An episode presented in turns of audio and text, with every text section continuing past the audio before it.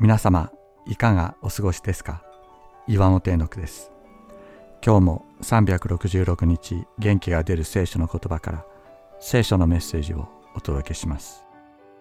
10月7日妥協せずに進もう。私は何度かクリスチャンの友人との悲しい別れを経験しました。クリスチャン同士なのになぜ仲良く一致していられないのか。愛が足りないのではないかと思うこともあります。しかしこのようなことは人たちの時代にも同じようにありました。それぞれがこれが神の導きと考えることがありました。バルナバはパウロにとって恩人であり先輩であり命がけの伝道旅行を共にした親友でした。しかし二人とも文字通り命を懸けて神に仕えていたので譲れないと思うところに関しては簡単に自分の主張を引っ込めたりしませんでした。二人は決別し別々の伝道旅行に出ることになるのですがそのことによって神は彼らに別々の働きを与えそれぞれを祝福し彼らによってご自分の計画を進められるのです。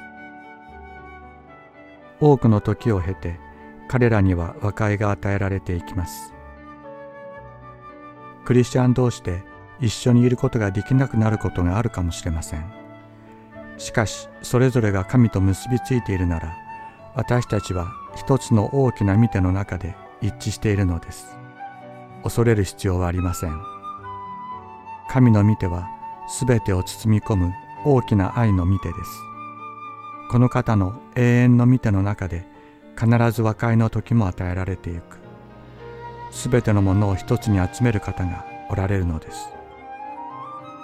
今はこの方を見上げこの方の前で自分を確認しながら仕えていけばよいのだと思います。そして激しい反目となりその結果互いに別行動をとることになってバルナバはマルコを連れて船でキプロスに渡っていった。パウロはシラスを選び兄弟たちから主の恵みに委ねられて出発した。使徒の働き15章39から40節